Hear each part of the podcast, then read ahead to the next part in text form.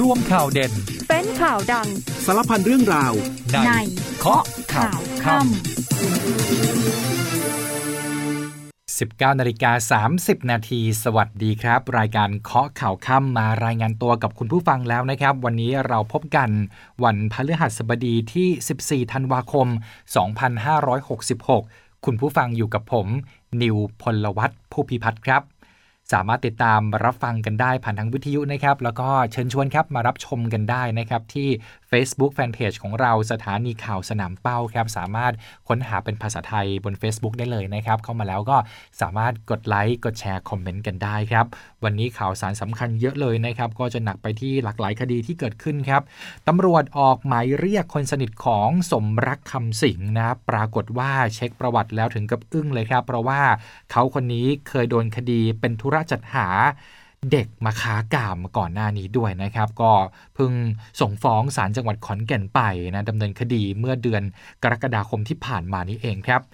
อีกหนึ่งคดีนะครับก็คือเรื่องของนายปรินพนิชพักนะครับศาลอาญายกฟ้องปรินไม่ผิดอนาจารนักศึกษาฝึกงานวัย 17 ปี ชี้คดีขาดอายุความขณะที่เรื่องราวในสภาครับสภาบวชคว่ำร่างข้อบังคับ สภาก้าวหน้า ที่เสนอโดยพรรคก้าวไกล ปรากฏว่ามีเห็นชอบเพียงแค่ 158 เสียง ไม่เห็นชอบมากถึง 233 เสียง หลังเมื่อวานนี้สภาล่มระหว่างลงมติวาระนี้เองครับขณะเดียวกันนะครับก็เตรียม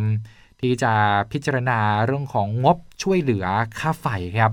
ก็มีการเตรียมชงคณะรัฐมนตรี 19 ธันวาคมนี้นะครับ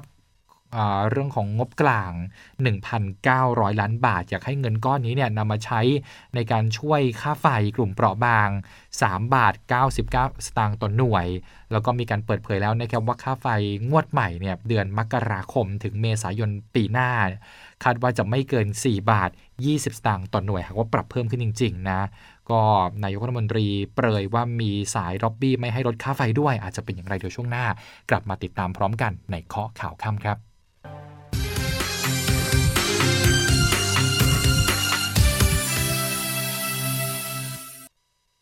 19นาฬิกา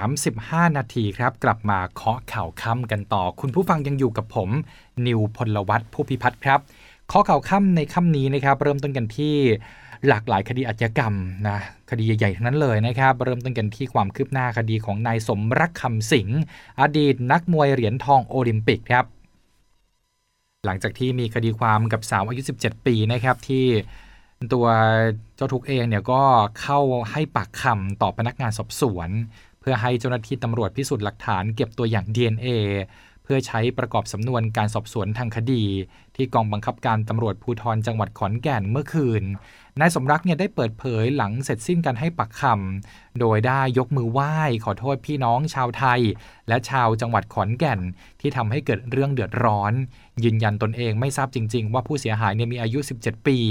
หากทราบก็คงไม่มีเรื่องเกิดขึ้น แต่เรื่องมันเกิดขึ้นแล้วต้องตั้งสติ หาทางแก้ไขและต้องขอโทษครอบครัวตนเองด้วย รวมทั้งครอบครัวของน้องเขาด้วย ตนเองเข้าใจความรู้สึกของทุกคนไม่อยากให้มันเกิดเรื่องแบบนี้ และเมื่อเกิดขึ้นแล้วก็พร้อมที่จะแก้ไขแล้วก็เข้าสู่กระบวนการยุติธรรมนะครับ เรื่องราวก็เกิดขึ้นในค่ำคืนที่คุณสมรักเนี่ยไปดื่มที่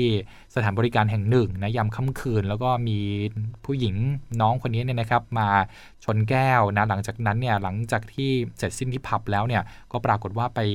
ไปที่ห้องในในโรงแรมด้วยกันเนี่ยแต่ปรากฏว่ามารู้ว่าน้องเขาอายุ 17 ปีเนี่ยก็เป็นเรื่องเป็นราวเกิดขึ้นนั่นเองนะครับ พันตำรวจโทสุภเริกสุวรรณราชรองผู้กำกับการสอบสวนสพเมืองขอนแก่นท่านบอกว่า นายสมรักได้ให้การปฏิเสธทุกข้อกล่าวหา โดยหลังจากนี้พนักงานสอบสวนได้ให้เวลา 15 วัน เพื่อที่จะไปเขียนคำให้การเพื่อแก้ข้อกล่าวหาครับ ส่วนผู้ต้องหาที่ 2 ที่เป็นคนขับรถจักรยานยนต์ คนที่พานายสมรักและผู้เสียหายไปในวันเกิดเหตุตำรวจนั้นเตรียมแจ้งข้อหา ซึ่งจากการตรวจสอบพบ ประวัติของเขาเนี่ยนะครับเพิ่งถูกดำเนินคดีเป็นธุระจัดหาเด็กในพื้นที่สพบ้านเป็ดนะหลังการเข้าให้ปากคำกับทางพนักงานสอบสวนนะครับ ก็ได้มีการแจ้ง 4 ข้อหาแก่นายสมรักก็คือร่วมกันพรากผู้เยาว์อายุกว่า 15 ปี แต่ยังไม่เกิน 18 ปี ไปเสียจากบิดามารดา หรือผู้ปกครองตามประมวลกฎหมายอาญามาตรา 318 ข้อหาร่วมกันพาบุคคลอายุเกิน 15 ปี แต่ยังไม่เกิน 18 ปีไปเพื่อการอนาจารตามกฎหมายอาญามาตรา 283 ข้อหากระทำการอนาจารแก่คนอายุเกิน 15 ปี โดยใช้กำลังประทุษร้ายตามประมวลกฎหมายอาญามาตรา 278 และข้อหาพยายามข่มขืนผู้อื่น โดยใช้กำลังประทุษร้าย ตามประมวลกฎหมายอาญามาตรา 76 และมาตรา 80 ครับ พลตำรวจเอกสุรเชษฐ์หักพานรองผู้บัญชาการตำรวจแห่งชาติท่านมองว่านายสมรักเนี่ยควรให้การรับสารภาพไปซะเพราะว่าอาจเป็นเหตุให้บรรเทาโทษจากหนักเป็นเบาได้ นายสมรักเป็นบุคคลที่มีชื่อเสียง เคยทำประโยชน์ให้กับประเทศชาติ ประกอบกับข้อกล่าวหาดังกล่าวก็มีอัตราโทษสูง ตอนนี้พยานหลักฐานทั้งกล้องวงจรปิด หลักฐานทางนิติวิทยาศาสตร์ อย่างเช่น สารคัดหลั่งต่างๆ ก็บ่งชี้ว่าเกิดเหตุการณ์ขึ้นจริง แล้วเด็กก็ยังยืนยันว่าถูกล่วงละเมิดทางเพศจริง ทั้งที่ตนเนี่ยได้ขัดขืนแล้ว ขณะนี้อยู่ระหว่างรอผลการตรวจสอบ คัดหลังนะตรวจสอบสารคัดหลังจากสถาบันนิติวิทยาศาสตร์ ซึ่งพนักงานสอบสวนก็จะใช้ประกอบพยานหลักฐานเพื่อดำเนินคดีต่อไปครับส่วนสถานบันเทิงครับปล่อยให้เด็กอายุเท่านี้เข้าไปได้อย่างไรนะ ก็มีการสั่งการให้พนักงานสอบสวนรวบรวมพยานหลักฐานแล้วว่าร้านนี้เข้าข่ายกระทำความผิดหรือไม่ และให้ผู้บังคับการตำรวจภูธรจังหวัดขอนแก่น ประสานไปยังฝ่ายปกครอง หรือผู้ว่าราชการจังหวัดขอนแก่น เพื่อดำเนินการตามกฎหมายครับ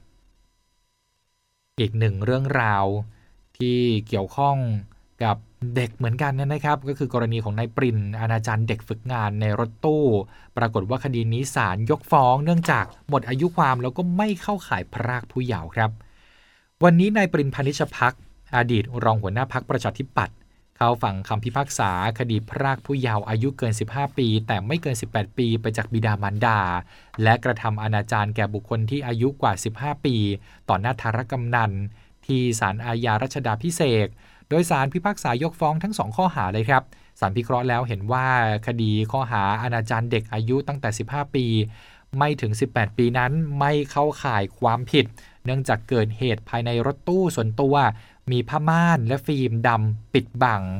แล้วก็มีม่านกั้นระหว่างคนขับรถกับผู้โดยสารทำให้คนภายนอกไม่สามารถรับรู้ได้ ส่วนที่มีการ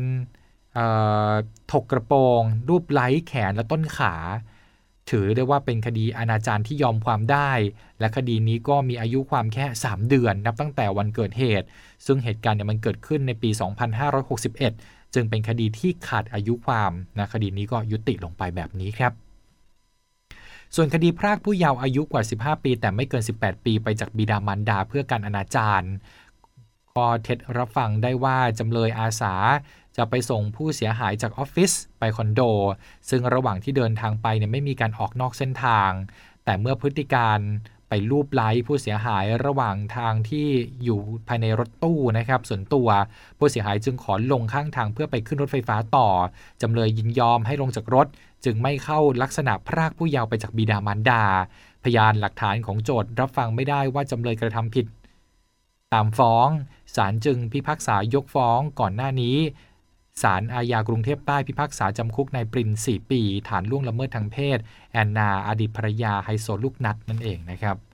ก็ให้จ่ายค่าชดเชย 2 ล้านบาท รวมทั้งศาลอาญากรุงเทพใต้ยังได้จำคุกนายปรินอีก 2 คดีนะจำคุก 2 ปี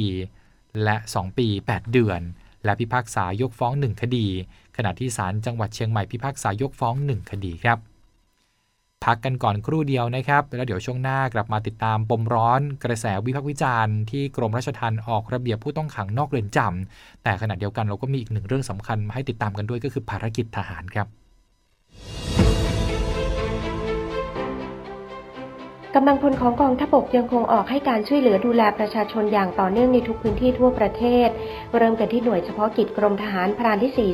45 จัดกำลังพลเข้าช่วยขนย้ายสิ่งของขึ้นที่สูง หลังเกิดฝนตกหนักต่อเนื่อง ติดต่อกันหลายวัน ในพื้นที่บ้านบางโงสระยอ หมู่ที่ 6 ตำบลบางงออำเภอระแงะจังหวัดนราธิวาสทำให้เกิดน้ำท่วมฉับพลัน โดยกำลังพลของกองทัพบกเข้าให้การช่วยเหลือทันทีที่เกิดเหตุกำลังพลจากมณฑลทหารบกที่ 11 เข้าซื้อผลผลิตทางการเกษตร ณ สวนผักลุงชัย ตำบลไซน้อย อำเภอไซน้อย จังหวัดนนทบุรี ตามโครงการหน่วยทหารจ่ายตลาดช่วยเกษตรกร ฟื้นฟูเศรษฐกิจ โดยหน่วยได้รับซื้อผลผลิตทางการเกษตร มาประกอบเลี้ยงให้กับกำลังพลของกองประจำการของหน่วย ได้รับประทานเป็นการช่วยเพิ่มรายได้ให้กับเกษตรกร ทั้งยังเป็นการเสริมสร้างความสัมพันธ์ที่ดีระหว่างกำลังพลและประชาชนในพื้นที่ กองพลฐานราบที่ 9 จัดกิจกรรมโครงการอาร์มี่ไบค์จักรยานสารฝันปันสุข โดยทำการมอบจักรยานให้กับเยาวชนที่ขาดแคลนทุนทรัพย์ และเพื่อให้มียานพาหนะใช้ในการไปโรงเรียนได้สะดวกสบายยิ่งขึ้น โดยมอบให้กับโรงเรียนบ้านใหม่ไร่อ้อย โรงเรียนบ้านหนองจิกยาว โรงเรียนวัดสามัคคีธรรมอำเภอหนองย่าไซจังหวัดสุพรรณบุรีและกองพลที่ 1 รักษาพระองค์โดยกองพันฐานราบที่ 2 กรมทหารราบที่ 31 รักษาพระองค์ ส่งกำลังพลจิตอาสา 904 พร้อมด้วยเสนารักษ์ของหน่วย ร่วมกับผู้นำชุมชน อสม จัดกิจกรรมหมอเดินเท้าปันสุขปันรอยยิ้ม เข้าตรวจเยี่ยมและให้บริการตรวจสุขภาพแก่ประชาชน ในพื้นที่หมู่ 2ตำบลท่าแคอำเภอเมืองจังหวัดลบบุรี เพื่อเป็นการช่วยดูแลสุขภาพประชาชน ทั้งยังเป็นการประหยัดค่าใช้จ่ายในส่วนของยารักษาโรคและค่าเดินทาง ในการไปสถานพยาบาล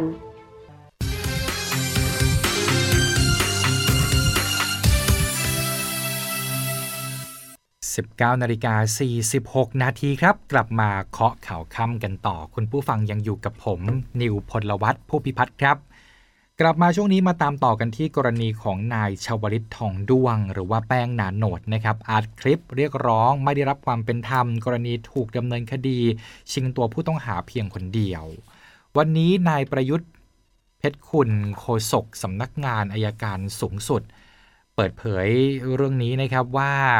จากการตรวจสอบกรณีดังกล่าวเนี่ยอายการอธิบดีอายการภาค 9 มีคำสั่งไม่ฟ้องอายการบอใบไม้ กับพวก 5 คนเมื่อปี 2563 ณะนั้นผู้บัญชาการตำรวจภูธรภาค 9 ก็เห็นพ้องกับอายการก็คือสั่งไม่ฟ้อง แต่ต่อมาเมื่อมีคลิปของนายชวลิตเนี่ยถูกเปิดเผยออกมา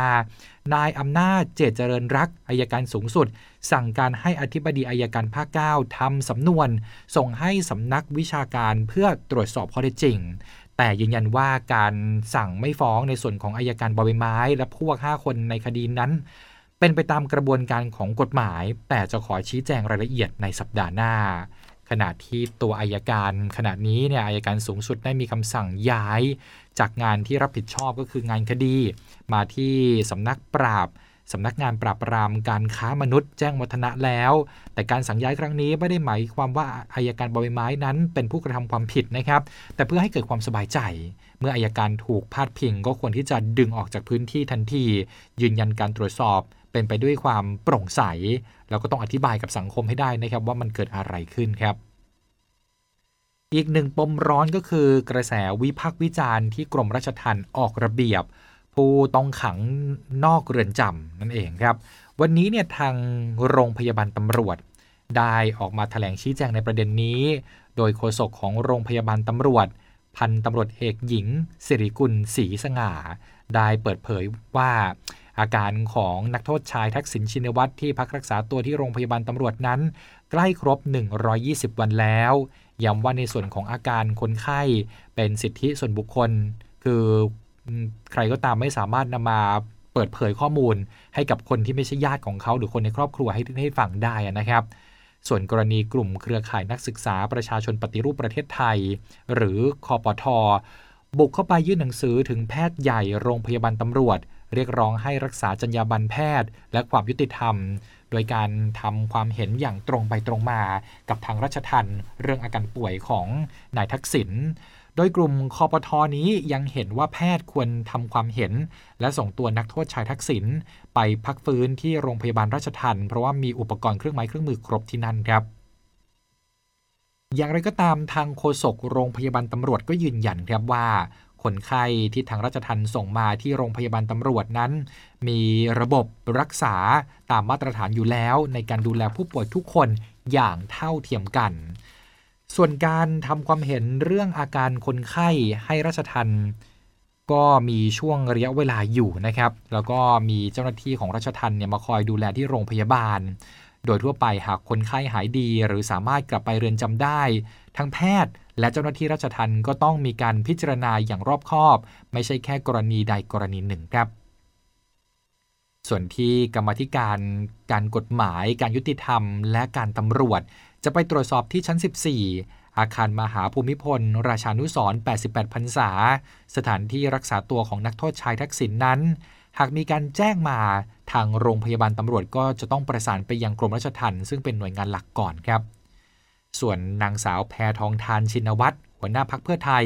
และบุตรสาวของนายทักษิณชินวัตรอดีตนายกรัฐมนตรี พูดถึงกระแสวิพากษ์วิจารณ์ หลังกรมราชทัณฑ์ออกระเบียบกรมราชทัณฑ์ว่าด้วยการดำเนินการสำหรับการคุมขัง ในสถานที่คุมขัง พุทธศักราช 2566 ที่ถูกมองว่าออกมาเพื่อเอื้อให้กับนายทักษิณที่นับรวมระยะเวลาการรักษาตัวอยู่ในโรงพยาบาลตำรวจเป็นวันจำคุก ว่าระเบียบที่ออกมานั้น ออกตามกฎหมายที่มีมาตั้งแต่ปี 2560 แล้ว จึงคิดว่าไม่ได้ออกมาเพื่อใคร และไม่ทราบว่าคุณพ่อก็หมายถึงนายทักษิณนะครับ เข้าข่ายตามระเบียบดังกล่าวหรือไม่นางสาวแพทองทานบอกว่า ออกยิ่งเร็ว ยิ่งดี นี่เป็นความรู้สึกของลูก แน่นอนอยู่แล้วว่าใครอยากจะให้เป็นแบบนี้ แต่ในเรื่องอื่นเนี่ยขอให้เป็นเรื่องของกระบวนการยุติธรรม ของกรมราชทัณฑ์และคุณหมอ เพราะว่าเป็นสิ่งที่ควบคุมไม่ได้ นางสาวแพทองทานก็ให้สัมภาษณ์ถึงประเด็นนี้ไว้แบบนี้นะครับ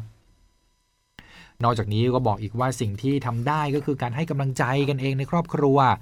เพราะคุณพ่อได้สร้างประโยชน์ให้กับประเทศชาติอย่างมากมายนะขอให้ท่านมีกำลังใจออกมาอย่างแข็งแรง และสามารถผลักดันนโยบายต่างๆ ในแง่ของการเป็นที่ปรึกษาให้กับลูก รือใครก็ตามที่ยังเคารพรักท่านอยู่ ให้ได้มีความรู้ ให้ได้ใช้ความรู้ความสามารถของท่าน ให้กับประเทศชาตินี้ ไปอยู่ในจุดที่ดีขึ้นเรื่อยๆ ไม่มีวันถอยหลังนี่คือสิ่งที่ตั้งใจและอยากให้เป็นนั่นเองครับ ส่วนการประชุมสภาล่ม ตั้งแต่เปิดสมัยประชุมวันแรก ประเด็นนี้นางสาวแพทองทานบอกว่าต้องกำชับสมาชิกสภาผู้แทนราษฎรก็คือสสเนี่ยแหละครับก็ต้องกำชับในเรื่องนี้บอกว่าให้เข้า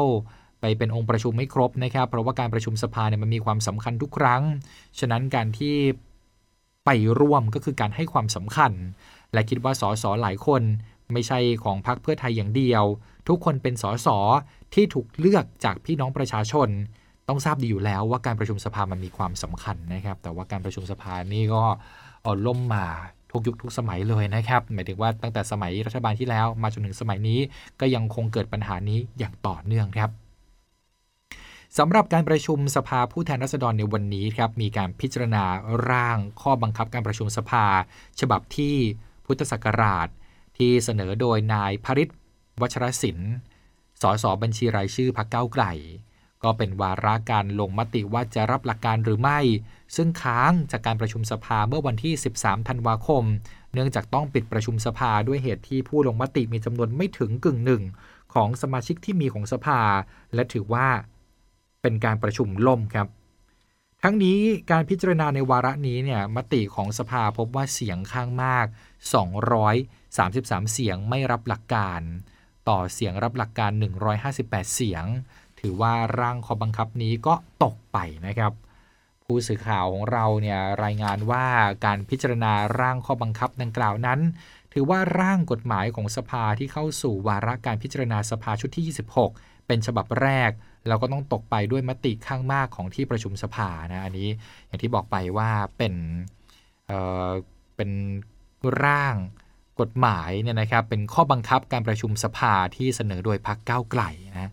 สำหรับสาระสำคัญของร่างข้อบังคับดังกล่าวนั้น เป็นร่างแก้ไขเพื่อปรับปรุงการทำงานของสภา เช่น การใช้เทคโนโลยีสารสนเทศ เพื่อเปิดเผยรายงานหรือว่ารายละเอียดของการประชุม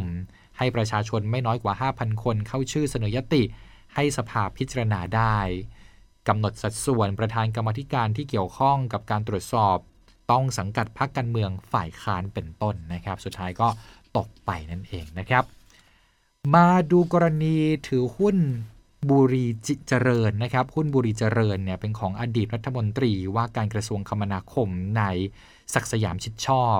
นะก็เจ้าตัวเนี่ยได้กล่าวภายหลังการเข้าไต่สวนที่ถูกร้องว่ายังถือหุ้นส่วนแล้วก็เป็นผู้ถือหุ้น และเจ้าของห้างหุ้นส่วนจำกัดบุรีเจริญคอนสตรักชั่นทำให้เข้าไปเกี่ยวข้องกับการบริหารจัดการหุ้น หรือกิจการของห้างหุ้นส่วน เป็นการกระทำที่ต้องห้ามตามรัฐธรรมนูญมาตรา 187 ประกอบพระราชบัญญัติการจัดการหุ้นส่วน และหุ้นของรัฐมนตรี พุทธศักราช 2543 มาตรา 4 วงเล็บ 1 เป็นเหตุให้ความเป็นรัฐมนตรีสิ้นสุดลงเฉพาะตัวตามรัฐธรรมนูญมาตรา 170 วรรคหนึ่งวงเล็บ 5 หรือไม่ เรื่องนี้นายศักสยามกล่าวว่ารายละเอียดทั้งหมดเนี่ยต้องรอคำวินิจฉัย เนื่องจากได้แจ้งข้อเท็จจริงไปแล้ว แล้ววันนี้ถือว่าชี้แจงได้อย่างครบถ้วน ซึ่งรวมไปถึงเรื่องของพยานหลักฐานด้วย ทั้งนี้หลังการไต่สวนใช้เวลาถึง 5 ชั่วโมงนะครับสารรัฐมนูญก็แจ้งว่าศาลได้ไต่สวนพยานในคดีนี้รวม 6 ปากครับ ซึ่งศาลได้นัดฟังคำวินิจฉัยในวันพุธที่ 17 มกราคม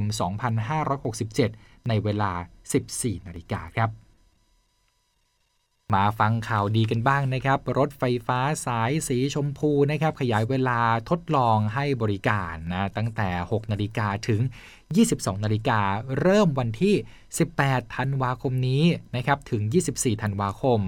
โดยรถไฟขบวนสุดท้ายจากสถานีวัดพระศรีมหาธาตุไปยังสถานีศูนย์ราชการนนทบุรี และสถานีมีนบุรีจะออกในเวลาประมาณ 22นาฬิกา30 นาที ใครสนใจก็ไปใช้บริการกันได้นะครับ อันนี้ก็ได้ขึ้นชื่อว่าเป็นน้องนมเย็นนะครับรถไฟฟ้าสายสีชมพูครับผม ส่วนเรื่องของดาราศาสตร์เป็นเรื่องใกล้ตัวเหมือนกันนะครับ อันนี้ข่าวสารสำคัญมาแล้วครับ สถาบันวิจัยดาราศาสตร์แห่งชาติ เชิญชวนครับ ดูฝนดาวตกเจมินิสหรือว่าฝนดาวตกกลุ่มดาวคนคู่ ปีนี้คาดว่าอัตราการตกสูงสุดเนี่ยจะอยู่ในช่วง วันที่ 14นะวันที่ 14 ถึงรุ่งเช้าวันที่ 15ธันวาคม 2566 อ้าว มันก็คือคืนนี้แหละครับ ก็เริ่มชมกันได้นะครับ ตั้งแต่เวลา 20 นาฬิกาเป็นต้นไปอ่านี่หลังฟังข่าวเสร็จก็ไปลองดูได้นะครับ หันไปทางทิศตะวันออกนะครับ จะเห็นเยอะสุดเนี่ยในช่วงหลังเที่ยงคืนดังนั้นนะใครที่สนใจเรื่องของดาราศาสตร์นะครับคนในครอบครัวก็สามารถไปดูได้นะครับหลังเที่ยงคืนนั่นเองครับ ขณะเดียวกันครับกรมอุตุนิยมวิทยาพยากรณ์อากาศ 7 วันล่วงหน้า 14 ถึง 20 ธันวาคมนี้นะใครที่รอความหนาวเย็นอยู่นะครับมาแล้วนะครับ ผมก็เตือนเลยอุณหภูมิจะลดลง 2-4 องศาเซลเซียส มีหมอกในตอนเช้า มีลมแรง เหตุก็คืออิทธิพลจากมวลอากาศเย็นกำลังค่อนข้างแรงจากจีนแผ่ลงมาแล้วครับ มาปกคลุม ตอนบนของไทยและทะเลจีนใต้นะโดยเฉพาะ อย่างยิ่งจะค่อยๆ แผ่ลงมาถึงกรุงเทพมหานครปริมณฑลด้วยนะครับ ภาคตะวันออก อุณหภูมิจะลดลง 1-3 องศาเซลเซียส คาดว่าเย็นสุดเนี่ยก็คือ 20-22 องศาเซลเซียสนะครับ ก็รอติดตามกันได้ ก็มีการคาดการณ์ด้วยนะครับว่าวันที่ 20 ธันวาคมนี้เนี่ยกรุงเทพมหานครนะอาจจะมีบางช่วงที่สัมผัสอากาศหนาวอุณหภูมิต่ำสุดเนี่ยอยู่ที่ 18 องศาเซลเซียสเนี่ยรอรุ้นอยู่นะครับว่าจะเป็นช่วงไหนแต่คาดว่าอาจจะเป็นช่วงแบบเช้ามืดแบบนี้นั่นเองนะครับคุณผู้ฟังครับอาจล่าสุดนี้ก็มีเรื่องของคำพูดนะครับ เป็นคำข้อมูลนะวลีฮิตมากกว่า 40คำที่ใช้บนโลกออนไลน์โลกโซเชียลมีเดียแล้วเขาก็มีการวัดว่าคำไหนเนี่ยมันมันเป็นมี มี engagement หรือว่ามีการที่มีปฏิสัมพันธ์ของผู้คนมากที่สุดนะครับเพราะว่ายอด engagement รวมคำศัพท์ที่เกี่ยวข้องทั้งสิ้นเนี่ยนะครับเขาก็เอาออกมา 10คำนะที่มีคนพูดถึงมากที่สุดเนี่ยนะครับเรียกได้ว่ามี engagement สูงสุดเนี่ยมีคำดังต่อไปนี้ก็ดูแล้วกันว่า คุณผู้ฟังของเราเนี่ยใช้คำนี้เขียนไปในโลกออนไลน์หรือเปล่า หรือว่าเห็นคำนี้แล้วก็หยุดอ่านอะไรอย่างเงี้ยนะครับผมคำที่ 10นะคำที่ 10นะที่ได้ engagement มาก ที่สุดนะครับในช่วงปีนี้นะนับตั้งแต่วันที่ 1 มกราคมถึง 12 ธันวาคมนะครับก็คือคำว่ากรีดสิครับนะคำที่ 9คำว่าคนไทยคนแรกคำที่ 8 ต้องมีอะไรผิดพลาดตรงไหนแหมคุณผู้ฟังใส่ทำนองเองได้นะครับคำที่ 7 ครับรังสิตมันร้าย อันนี้ก็ใส่ทำนองใส่ท่าเต้นไปได้ด้วยเหมือนกันนะคำที่ 6 ครับ ตัวมารดา คำที่ 5 วาสนาผู้ใด อันนี้ร้องตามได้เลยนะครับคำที่ 4ช็อตฟีลคำที่ 5 ของแทร่นะครับเขาเขียนอย่างจริงๆนะของแทร่เหมือนจะเป็นของแท้อย่างเงี้ยนะครับของแทร่นะคำที่ 2 ก็คือเอเราก็เทซะด้วยทีนี้ก็หวาวุ่นเลยนะและอันดับหนึ่งนะครับสำหรับคำที่ได้ engagement ในโลกออนไลน์ไปแบบได้ถาถมถล่มทลายไปครองในปีนี้นะครับก็คือคำว่า ฉ่ำนั่นเองนะครับ โดยยอด engagement สูงถึง 68ล้าน658,379 engagement นั่นเองนะครับหลายคำเหล่านี้คุณผู้ฟังใช้บ้ากันบ้างหรือเปล่าครับ นี่คือทั้งหมดของรายการข้อข่าวคำที่มาฝากกันในวันนี้ ลากันไปก่อนแล้วครับ สวัสดีครับ มาแล้วจ้า งานกาชาติประจำปี 2566 พิเศษสุดในโอกาสครบรอบ 100 ปีงานกาชาติ มาเลือกช็อปสินค้าแบบจุใจ และอิ่มอร่อยกับอาหารหลากหลาย พร้อมร่วมกิจกรรมย้อนวันวาน และการแสดงที่หาชมได้ยาก 8-18 ธันวาคมนี้ที่สวนลุมพินี หรือจะเที่ยวแบบ 24 ชั่วโมงไม่มีเบื่อ ที่ www งานกาชาติ .com และ www b e s t c o t f a i r c o m อย่าลืมมาเจอกันที่งานกาชาติสวนลุมนะ